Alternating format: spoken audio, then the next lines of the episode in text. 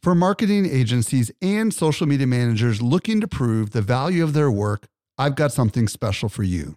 Agora Pulse is not only Social Media Examiner's tool of choice as an all in one social media management tool, it also allows you to track the traffic, conversion, and revenue from every social post, comment, and private message. Learn how to prove your social media ROI with a free training or a free trial by visiting agorapulse.com slash SME today. Again, agorapulse.com slash SME. Welcome to the Social Media Marketing Podcast, helping you navigate the social media jungle. And now, here is your host, Michael Stelzner. Hello, hello, hello. Thank you so much for joining me for the Social Media Marketing Podcast, brought to you by socialmediaexaminer.com. I'm your host, Michael Stelzner, and this is the show for marketers and business owners who want to know what works with social media. Today, I'm very excited to be joined by James Clear, and we're going to talk about habits in a time of uncertainty, how to reclaim lost habits and start new ones. And I'm here to tell you this podcast episode is solid gold. You're absolutely going to love everything that James Clear has to offer, and you might even want to listen to it more than once. By the way, if you want to reach me, you can tag me on Instagram. I am at Stelzner, or you can email podcast at socialmediaexaminer.com. AI has been a massive disruptive force over the past year. That's why we're excited to announce our brand new show, Introducing AI Explored. It's a weekly show hosted by me, Michael Stelzner. If you want to understand how to put AI to work, this is the show for you. Each week, we'll dive deep into using AI to your advantage. We're talking the practical, tactical stuff that I know you're probably craving. Search for AI Explored on your favorite podcast app, and happy listening. Helping you to simplify your social safari. Here is this week's expert guide.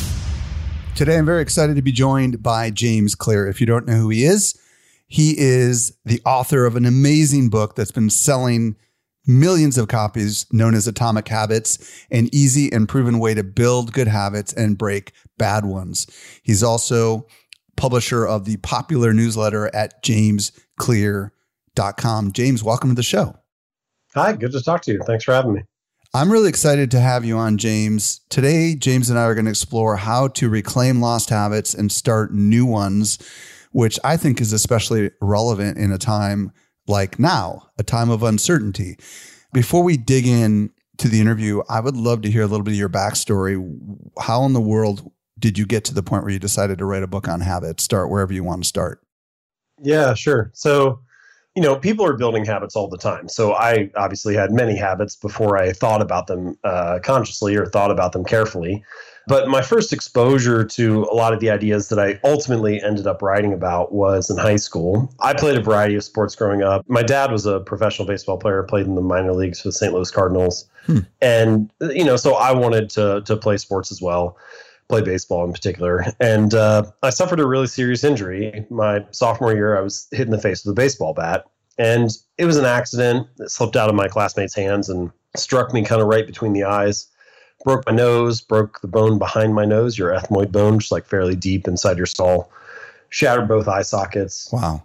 Anyway, I, I went to the nurse's office, couldn't answer questions well, had to be taken on a stretcher to the ambulance, local hospital pretty soon after that, I started to struggle with basic functions like swallowing and breathing, and eventually had to be air carried to the hospital. And I was actually placed into a medically induced coma overnight because I, I kept having seizures and wasn't able to undergo surgery and, and so on. But the punchline from all of that, from that, that terrible serious injury, is that I couldn't drive a car for the next nine months. My first physical therapy session, I was practicing basic motor patterns like walking in a straight line and it was the first time in my life when I was forced to. I I had to start small. And so I started with stuff that almost like now seems insignificant or like not even really worth mentioning. Like I went to bed at the same hour each night. I once I was done with physical therapy, I, this is the first time in my life I started training in the gym consistently. You know, at first once or twice a week, and then three or four times.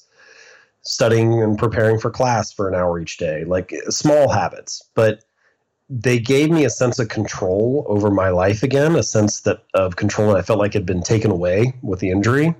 And gradually, I was able to make it back onto the baseball field. I wasn't smooth. I got cut from the team the next year when I tried to come out. I ended up making a, a college team, but didn't really get to play early on. But each year, I ended up making my way onto the field more and more. So my sophomore season, I was a starter. My junior season, I was the team captain. Then my senior year, I ended up being an academic All American, which is about 30 players or so around the country. And I never played professionally, but I feel like I maximized my potential given the the challenges and circumstances that I faced. And so that whole experience sort of taught me about the power that habits have that you know we all have these things that happen to us these situations or you know unfortunate circumstances that we don't ask for and you know luck and misfortune plays a role in all of our outcomes in life but we don't have control over it and so what we do have control over are our habits and the way we respond and so that was sort of my first practical exposure to those ideas. And then the next couple years, I went on and studied science formally. I mostly was chemistry and physics and like hard sciences. My actual degree was biomechanics. And then eventually ended up writing about uh, all these topics that, you know, now I've written about for the last eight or 10 years or so about how habits form and how we can use them and what the science is behind it and how we can apply it to daily life. So I sort of came into it first, uh, stumbled into it, I guess, as a practitioner, and then became more of like a writer and a student of the ideas in the years that followed. So when you say writing, does that mean you were blogging or were you writing for other people's publications? So I, I went to undergrad and then I went to graduate school. And that was while I was in graduate school, I was studying in the Center for Entrepreneurship. And so I kind of got this itch to like start my own thing. And right around that time, this was like 2009, 2010, I was started to read some of these blogs online, and it was kind of the first time that blogs were starting to mature, and there were like a handful of people that were making six figures a year from just running a blog. And so that sort of gave me an idea. I tried some other business stuff too for the first two years. I tried a bunch of ideas that didn't work, but that did sort of like whet my appetite for writing. And so when I started, I wrote on my own blog first, but you know, my stuff has been published or republished in many different places now. So, you know, most of the major publications New York Times, Wall Street Journal, CNN, Lifehacker, you know, whatever. So it was a mix of both, but the focus was always on writing on my own site and kind of building up my my audience on my own platform. And tell us how the book kind of came about. So I started writing the first article I published at jamesclear.com was November 12th, 2012. And in a way, you know, this book sort of wrote itself in the sense that I had to practice the ideas in order to write about them. So, and this is one of the things I, I try to do as a writer is to write about things that I've actually used in the real world. So, you know, I had to build good writing habits to write a blog and to write the book. I had to build good exercise habits to get in shape. I had to build good productivity and management habits to create a successful business. And I think all that stuff's really important that I actually had to try it so that I know what it's like to fail and to, you know, in real life and occasionally to succeed. So I started by writing two articles a week. And I did that from 2012 to 2015. So for about three years. And that was what helped build up the audience. I think my email list was around 220,000 subscribers or somewhere around there in like mid 2015 when uh, I started to get contacted from agents and pu- a couple publishers directly, and just started to think a little bit more about it. You know, early on, I like many creators, I kind of had this. I don't know if we want to call it imposter syndrome, but it was sort of like, you know, who am I to be the expert on mm. habits? And I had one friend who told me, look, the way you become an expert is by writing about it every week. And so I really internalized that idea and I do think it's true. You know, once I got three years in, it was like, yeah, there aren't actually that many people who have written 150 or 200 articles about habits. So you do learn a lot along the way. And I had a little bit of a science background and whatnot to rely on as well. So anyway, agents and publishers were reaching out at that point, and uh, so we wrote a proposal. I went to New York and pitched it to a bunch of publishers for a week, and we got a variety of bids. And I ended up going with the team that I'm with at Penguin Random House and I love them. They're they're great. I'm really happy to work with them. I spent the next three years writing the book. So my blog writing, the frequency decreased a little bit as I was working more on the book, although I did still publish there occasionally. And so 2012 to 2015 was build the platform, build the audience.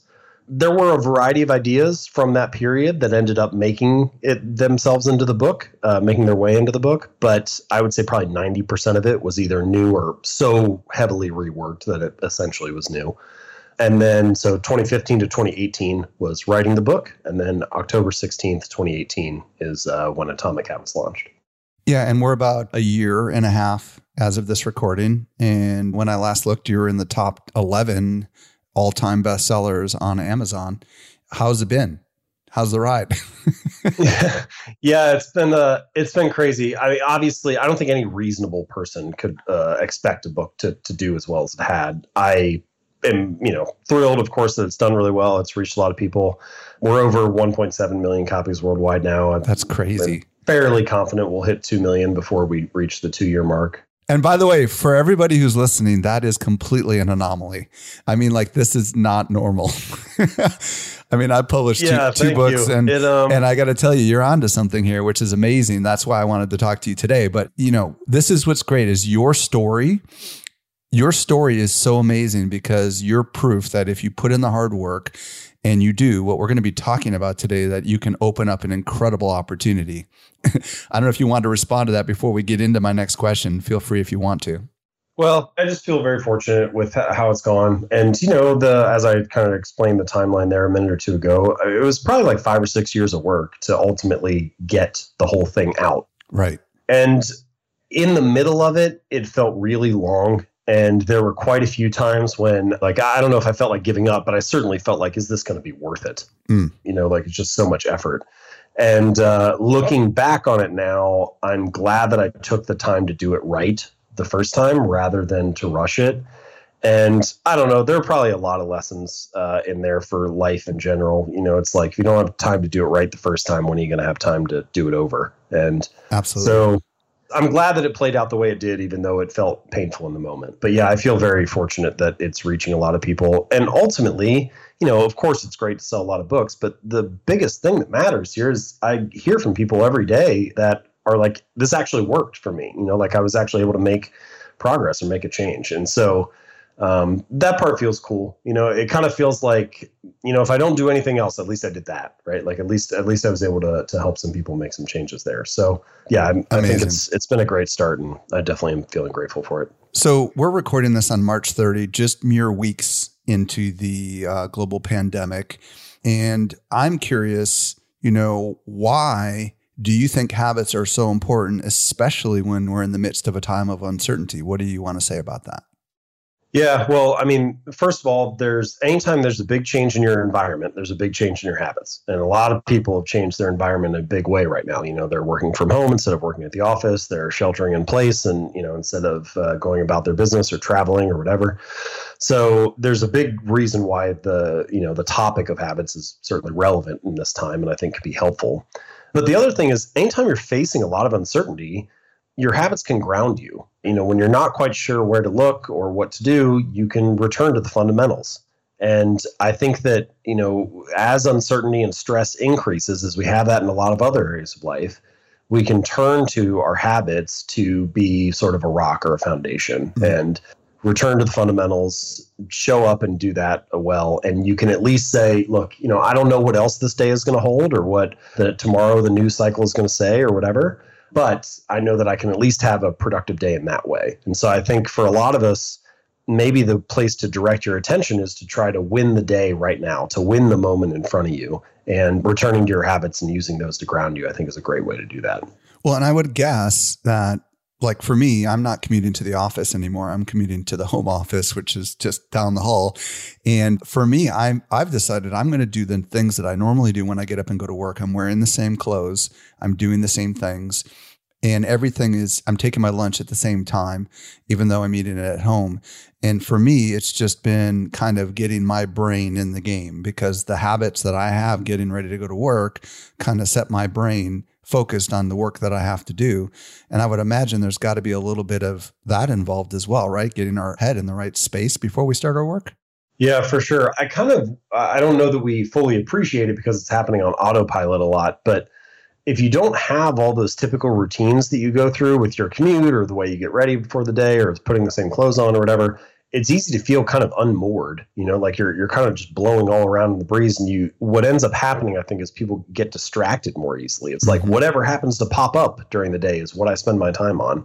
So uh, establishing a good morning routine or getting into to the flow the way you normally do, having a little bit of structure around your day, like taking lunch at the same time, those are all good examples to provide like a little bit of a buffer or a barrier against all the other things that could creep in and keep you on track. So I yeah, I definitely agree with your logic there.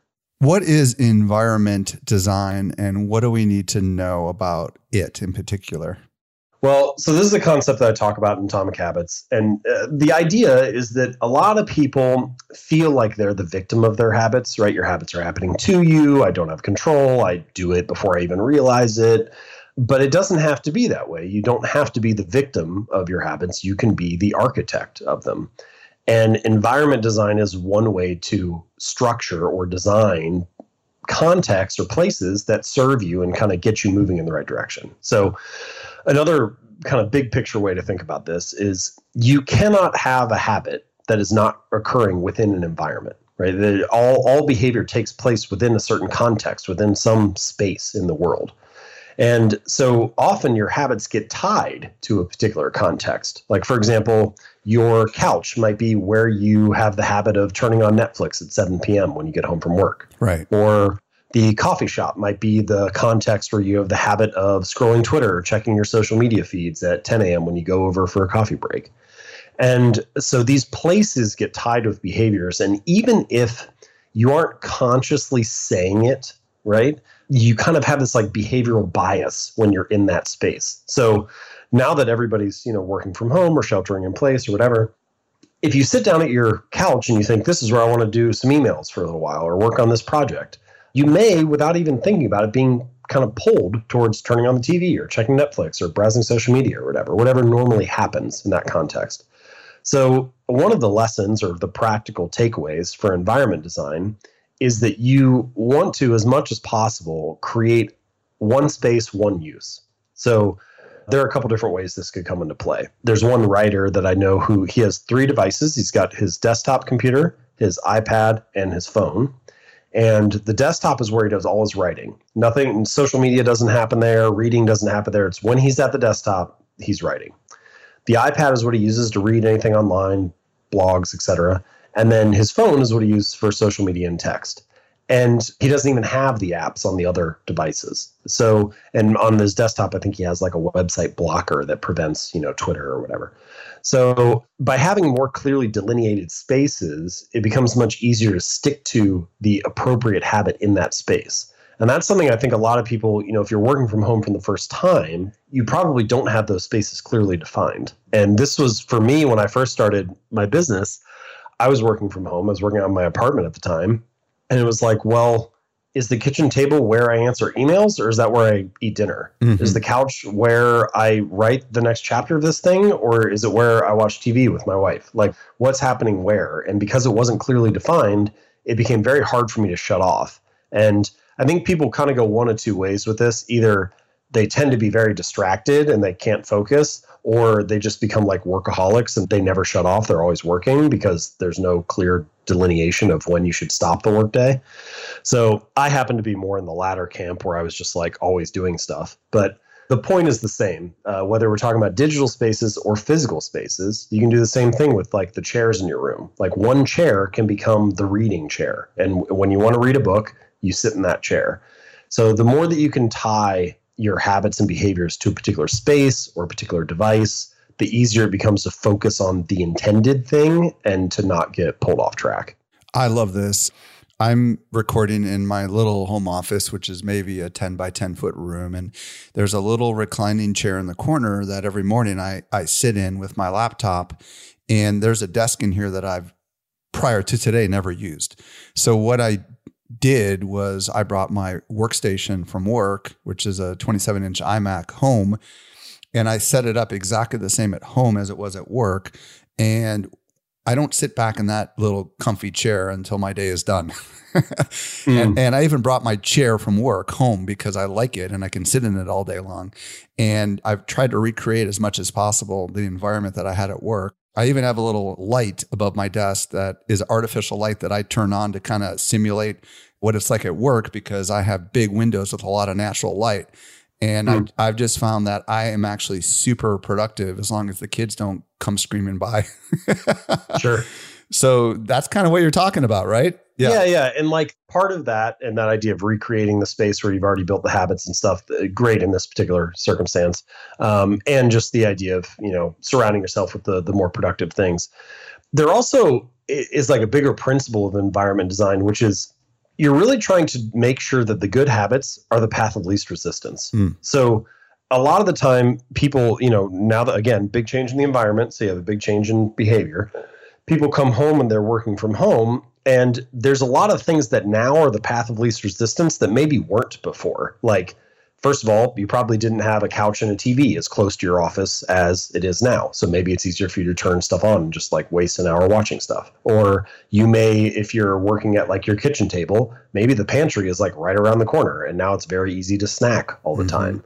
And so you want to restructure the environment so that the behaviors that you want to do are one, obvious. So they should be available, visible, easy to see. What's the first thing that you see when you open up your phone screen? Like when I wanted to build a reading habit, I put Audible on the home screen so that would be the first thing I'd see so that it would remind me to, to read every time I picked up my phone. Same story. What's the first thing you see when you look at your kitchen counter? It should be healthier foods, or if you want to put everything away, then nothing. But if you have like chips and other stuff out, it's going to be much more likely that you eat it rather than having it tucked away in the top corner of the pantry or down in the bottom of the freezer or whatever.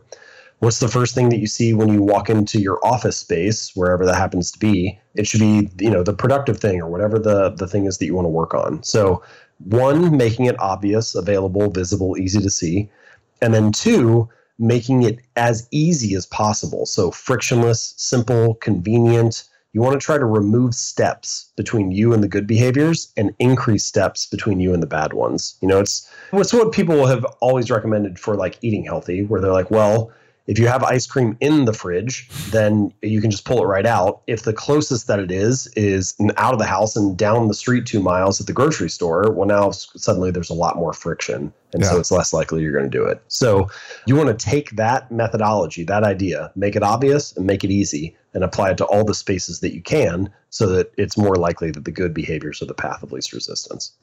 I know that a lot of people have great habits maybe that uh, have been lost or completely disrupted. For example, going to the gym or who knows what else. What do we do? What's the process of reclaiming a habit that we've lost that we want to regain? Yeah, yeah, it's a good question. You know, and this obviously is happening a lot now just because of the situation, but it also just happens in daily life. Like people will do things for a little while and something changes.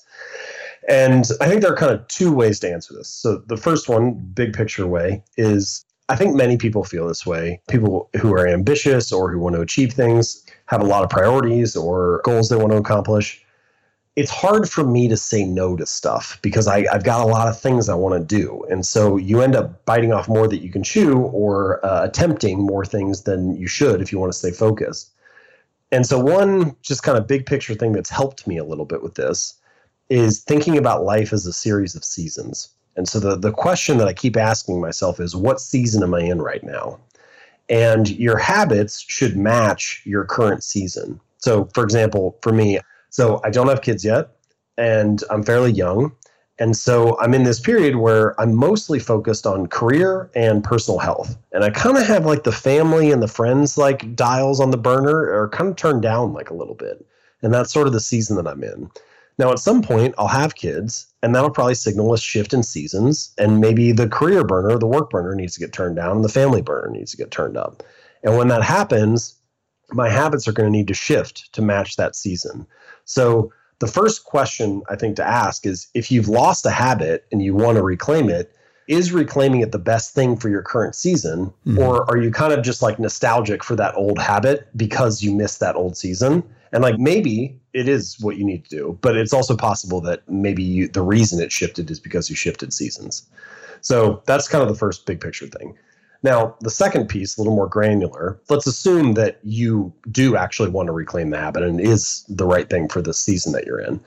A lot of the time you just have some kind of shift in your behavior that leads to this. So, for example, maybe you were working out consistently and then you took a new job or your company moved offices or whatever, your commute changed somehow. And at the old office, you used to pass the gym on your way to work. And now you don't pass the gym. You got to go out of your way to get mm. there. And just that enough is enough to like curtail the behavior. So, the basically what you want to do is take the habit that you're trying to build or that you wish you could reclaim and then go through this list of like where does it happen? Who am i around? What time do i do it? When in my week or in my day does it usually fit in? And you're kind of trying to like get to the root cause of the problem and understand where the points of friction are. So my mom actually did this in a i thought a very good way. She was building an exercise habit and they have a ymca that's just like a couple it's like maybe two minutes from their house it's very close and so she packed her bag and would go to work. And then as she was leaving work, she'd go, stop by there before she went home. But there were two parts of the process when she dug into it deeper, as I was just saying, when you kind of ask those questions, what do I do? What time is it? Where, how does it happen, et cetera. There were two parts that she realized she didn't like. One, she didn't like having to remember to pack her bag before work. She wanted to just kind of get up and do her normal routine and go to work. She didn't have to remember to bring the gym stuff. And two, she didn't like working out publicly in front of other people at the Y. And so instead, she bought this like at home yoga program and workout thing. And now she doesn't have to do either of those. She goes to work, she comes back, but then she's able to work out right away. And mm. that solved those two problems of working out publicly and having to pack her bag. So, whatever it is for you, I think asking yourself, what are the points of friction that are preventing me from reclaiming that habit? And then trying to solve those specific problems rather than the, the big picture problem, which is, oh, I wish I had more willpower to work out or something. Well, it's like, no, it's more specific. Why aren't you working out? What is it exactly that's the bottleneck? And identifying that, I think, can help you troubleshoot a little more and pinpoint where to, to focus your attention and get that habit back. Well, one habit, for example, that I'm not doing as much is listening to podcasts because I used to listen on the drive in and back every day, which is about 20, 25 minutes each way. Mm. And, you know, in the morning, I used to also listen before I would go to work because all the kids were getting up and getting ready to go to school. So I would, you know, blare it in the shower. But now all those options have been closed to me. So I haven't found a good way to keep up with podcasts other than going for long, long walks on the weekends, which isn't getting me all that I desire.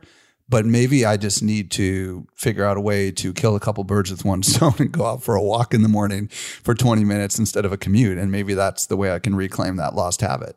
Yeah, those are good examples. And you know, like there's the now that we have this shift, there is essentially like a, a substitution of behaviors that needs to happen. It's like what's going to take the place of the commute, right? right. So, yeah, you can come up with a, a, new commute, and it happens to be you know walking through the neighborhood for ten minutes, and right. you're commuting from your front door to your front door, but it's a way to to replace that behavior. So substitution is a, a helpful thing too. How can we use this unusual circumstance, all of us being quote unquote stuck at home, especially those of us that aren't used to, you know, working from home, how can we use this as an opportunity maybe to set some new habits in motion? Yeah, well, anytime, like I said, anytime there's a big change in the environment, there's a big change in behavior, and that creates opportunity. So let me give a, an example, and then I'll uh, that's not in the home, and I'll bring it back. Cool. So a lot of people who I hear from that say, "Oh, it's so hard for me to build habits," are people who have to travel a lot consultants, people who are traveling for work, whatever. And it makes a lot of sense based on what we were just talking about a few moments ago, which is habits are tied to a context. And so if the context is always changing, you're always going to a new city, always going to a new hotel, whatever, it's really hard to build a stable habit because you're in unstable environments. You're always shifting. And so the strategy that I suggest to them is rather than focusing on the shifting context, focused on a part of the process that is stable. You need something stable to anchor the habit to. So, as an example, you could say, after I check in at the hotel, I always say one thing I'm grateful for. So it's like a gratitude habit. Mm. You don't know which hotel it's going to be, you don't know what city you're going to be in, but you know that you're going to be checking in. Or after I set the luggage on the bed or on the luggage rack in my room, I do 10 burpees. And so it's like you don't know which room it is, you don't know what it'll look like, but you know that you're going to be setting your luggage down at some point. And so you're trying to find these stable parts of the process to build on. And for those that don't know what a burpee is, it's uh, a workout thing, right? Yeah, yeah. It's like a, a push up, a jumping jack, and like uh, crawling onto the ground and back up. It's yeah, yeah. You get same thing, right? You could say I do ten push ups right. Uh, once I set the luggage down or whatever. So the point is, you're looking for something stable to tie the new behavior to. All right. So now let's rewind. Come back to we're all working from home now.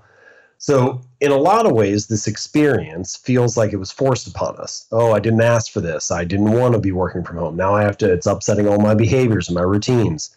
But we can turn it into an opportunity by asking, okay, what is the new stable thing now? Well, you know, like now that you don't have the commute, maybe you're able to sleep in a little bit longer, build better sleep habits. Or maybe now that you don't have to leave the house, you're doing less context switching. So maybe now you can build like uh, cleaning and tidying up habits that you didn't normally have, or dishwashing habits, or a home workout habit, or whatever it is. But finding the pieces, the either the places or the part of the the stay at home process that's stable, and then using that to tie the new behavior to it, that can be a very helpful thing to do. And this um, this strategy is one way to formalize it. Is there's a professor at Stanford, his name is B.J. Fogg, and he's got this method. He calls it Tiny Habits Method, and his little formula is you say after I do X, then I will do Y, and X is your current habit, Y is your new habit. So you can do this all throughout your day as you're kind of looking around your normal, uh, your new experience as you're working from home. So, as an example, let's say that you already have a habit of making a cup of coffee when you wake up in the morning, and that's you. That's already stable. You know that's going to happen. You can use that as the springboard to build a new habit. Like, let's say you want to build a habit of meditating or of journaling. You could say something like, after I make my morning cup of coffee, I will meditate for 60 seconds. Or after I make my morning cup of coffee, I will journal one sentence. And so the the current habit, the stable thing, becomes the uh, anchor for the new habit that you're trying to build. Ooh. And in that way, working from home is a huge opportunity because all you got to do is look around. What are all the stable things that I can count on myself doing? Each one of those could potentially be a connection to a new habit that you can insert into your your new routine. Love it. You've got a framework that you've come up with for developing habits. Maybe we could just spend a couple minutes talking about what that is. Yeah. So, broadly speaking, if you want a good habit to stick, you want about four different things to happen. And these four pieces, you don't always need all of them, but the more that are working in your favor, the more likely it is that the habit will stick. And in Atomic Habits, I refer to these as the four laws of behavior change. So, We've already touched on a couple of them, but broadly speaking, the first thing that you want, if you want a good habit to form, is you want it to be obvious. And that's the first law make it obvious. The more obvious, available, visible, easy to see a habit is, the more likely it is to catch your attention and get started. So, some of the environment design concepts we talked about are like that. The second thing that you want for a habit to stick is you want it to be attractive. That's the second law make it attractive. The more attractive or appealing or motivating a habit is, the more likely you are to feel the desire to do it. So, the third law, the third step is to make it easy. The more easy, convenient, frictionless, simple a habit is, the more likely you are to stick to it. We touched on a couple of those, like removing friction, reducing steps, making it as simple as possible. Another one that we didn't talk about is like scaling it down. You know, I have a, a concept in the book that I call the two minute rule. And the basic idea is you take whatever habit you're trying to build and you scale it down to something that takes two minutes or less to do. Hmm. So read 40 books a year becomes read one page, or do yoga four days a week becomes take out my yoga mat. And sometimes people resist that because they're like, okay, I get what you're saying, but like I also know the real goal is to like do the whole workout. I don't just want to take my yoga mat out. And I get where people are coming from, but the lesson of this is that, um, well, actually, a good example of it. So there's a guy that I mentioned in the book. His name's Mitch. He ended up losing over 100 pounds. And when he first started going to the gym, he had a rule for himself where he, for the first six weeks, he wasn't allowed to stay for longer than five minutes. So he'd get in the car, drive to the gym, get out, do half an exercise, get back in the car, drive home. Huh. And it sounds ridiculous, right? It sounds silly. You're like, okay, obviously it's not going to get the guy the results he wants. But what you realize if you step back is that he was mastering the art of showing up right he was becoming the type of person that went to the gym four days a week even if it was only for five minutes And that is something I think the two minute rule helps us kind of get over is that urge to do things perfectly. And if we can't do it perfectly, then why bother? And this, I think, is a much deeper truth about habits that people often overlook, which is a habit must be established before it can be improved, right? Like it has to become the standard in your life before you can worry about scaling it up or optimizing it. Let me just zoom in on this a little bit. There is something about getting started, like putting the yoga mat out, you know, or showing up for a couple minutes at the gym. There is something, it seems, that happens inside of our mind that once we get started, it's like the flywheel starts to spin and it gets easier. At least something I've observed in myself. Do you find that that's some sort of a universal experience that that you found? I do think there is something. I, I, hesitate to say universal as if it always happens that way, but man, it sure feels like that most of the time. That most of the friction is at the beginning. That if you can just show up and get into the gym, then it's much easier to finish it. Or if you just start writing the book chapter or write one sentence, then it's much easier to keep going. Ed Latimore has this great quote where he says, The heaviest weight of the gym is the front door. And I think that that's exactly the idea, right? Yeah. Like if you can just manage to open the front door, then yeah, a lot cascades from there. So the two minute rule kind of helps you get to that. And that that's what I mean when I say the third law is like make it easy. It's not only do easy things, it's make it as easy as possible to do the things that pay off in the long run. Before we go on to number four, I want to go back to the attractive one. Um, what yeah. does that mean exactly? Because it, it's intriguing, and I, I would love you just to expand a little bit more on that. Yeah, it is. That's a good question because uh, people are like, well, it's the same habit. If I didn't like doing it the first time, why would it suddenly now be attractive? What are you saying there? So, as an example, let's say you go to bed tonight and you think, all right, uh, you know, I listen to this guy talk about habits. Tomorrow's going to be the day I'm going to go for a run. So you set your alarm for 6 a.m. 6 a.m. rolls around and your bed is warm. It's cold outside. You're like, well, I'll just press snooze instead. But if you rewind the clock and you come back to today and you text a friend and you say, hey, can we meet at the park at 6.15 and go for a run? Hmm. Well, now 6 a.m. rolls around and your bed is still warm and it's still cold outside. But if you don't get up and go for a run, you're a jerk because you leave your friend at the park all alone. And so suddenly what you've done is you've simultaneously made it more attractive to get up and go for a run and less attractive to press snooze and sleep in. And so there are a variety of strategies like that in the book. That this particular one is what's called a commitment device. It's a, a choice that you make in the present moment. I'm going to text my friend to have an accountability partner tomorrow that locks in your behavior in the future. Oh, now I need to get up and go for a run. I can't just sleep in. And so it kind of changes the calculus that's going on in your mind and makes it more appealing than it otherwise would be. Uh, it doesn't make it easier in that case, but it does make it a little more attractive. Awesome. So we've talked about first law is to make it obvious, second, make it attractive, third, make it easy. What's the fourth? Right. So the fourth and final law is to make it satisfying. Hmm. And the idea here is that behaviors need to be enjoyable. They need to be pleasurable or have some kind of positive emotion associated with them for you to want to repeat it again in the future. You know, if you do something and it's like has a consequence, isn't that enjoyable, or just is kind of neutral, your brain essentially is like, why would I repeat that again? Like I didn't really get anything out of it. And so this is one of the challenges of building good habits. It also is a very illuminating piece that shows, in part, why it's so easy to build a lot of good habits and so hard to build a lot of bad ones. Because you can think about pretty much any behavior as producing multiple outcomes across time. So, broadly speaking, let's just call it like an immediate outcome and an ultimate outcome for a lot of bad habits, the immediate outcome is like actually kind of favorable. You know, like the immediate outcome of eating a donut is great. It's sweet, it's sugary, it's tasty, it's enjoyable. Or even something like uh, smoking a cigarette. Maybe you get to socialize with a friend outside of work, or it curbs your nicotine craving or reduces stress. It's only the ultimate outcome, you know, six months or two years or five years from now, if you keep doing that, that's unfavorable. Mm. Meanwhile, good habits are often the reverse. Like the immediate outcome of going to the gym is I don't know, almost kind of unfavorable. Like you go to the gym for a week, your body's sore, you look the same in the mirror, the scale hasn't really changed. It's only if you keep doing it for six months or a year or two years that you get that favorable outcome you want. And so a lot of the challenge of getting good habits to stick and getting bad habits to break is finding a way to pull the long term rewards of your good habits into the present moment. So, oh, it feels enjoyable, it feels pleasurable right now. You get a little bit of feedback that, hey, this is good. And finding a way to take those long term consequences or the costs of your bad habit and pull it into the uh, into the present moment so you feel a little bit of the pain right now. And it's like, oh, I should avoid that. And that I think is maybe one good distinction. One way to summarize or distinguish between good habits and bad habits is that the cost of your good habits is in the present, the cost of your bad habits is in the future.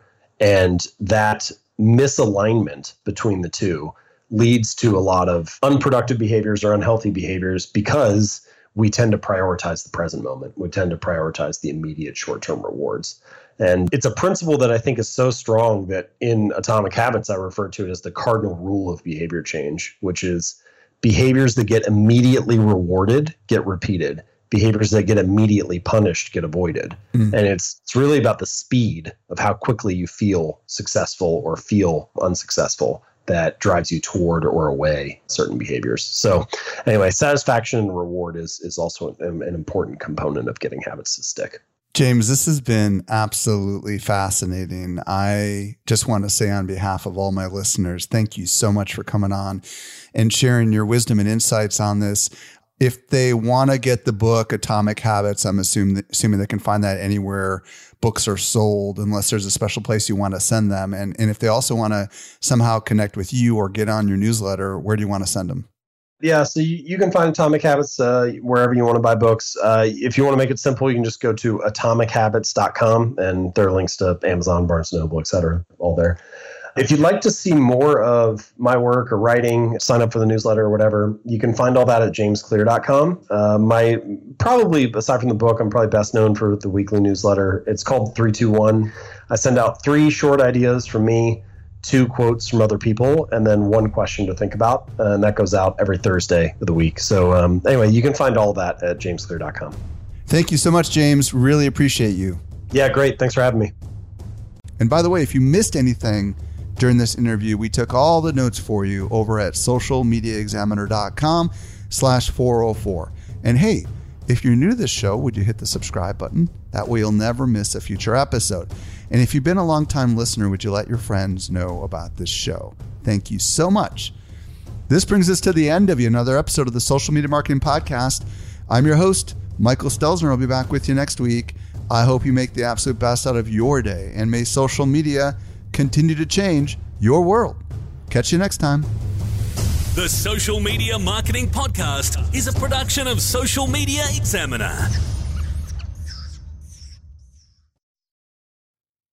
If you're like so many fellow marketers and creators and entrepreneurs, you're probably wondering how do I put AI to work? Well, be sure to listen to the AI Explored podcast, a new show from Social Media Examiner, hosted by yours truly, Michael Stelzner. Again, check out the AI Explored podcast.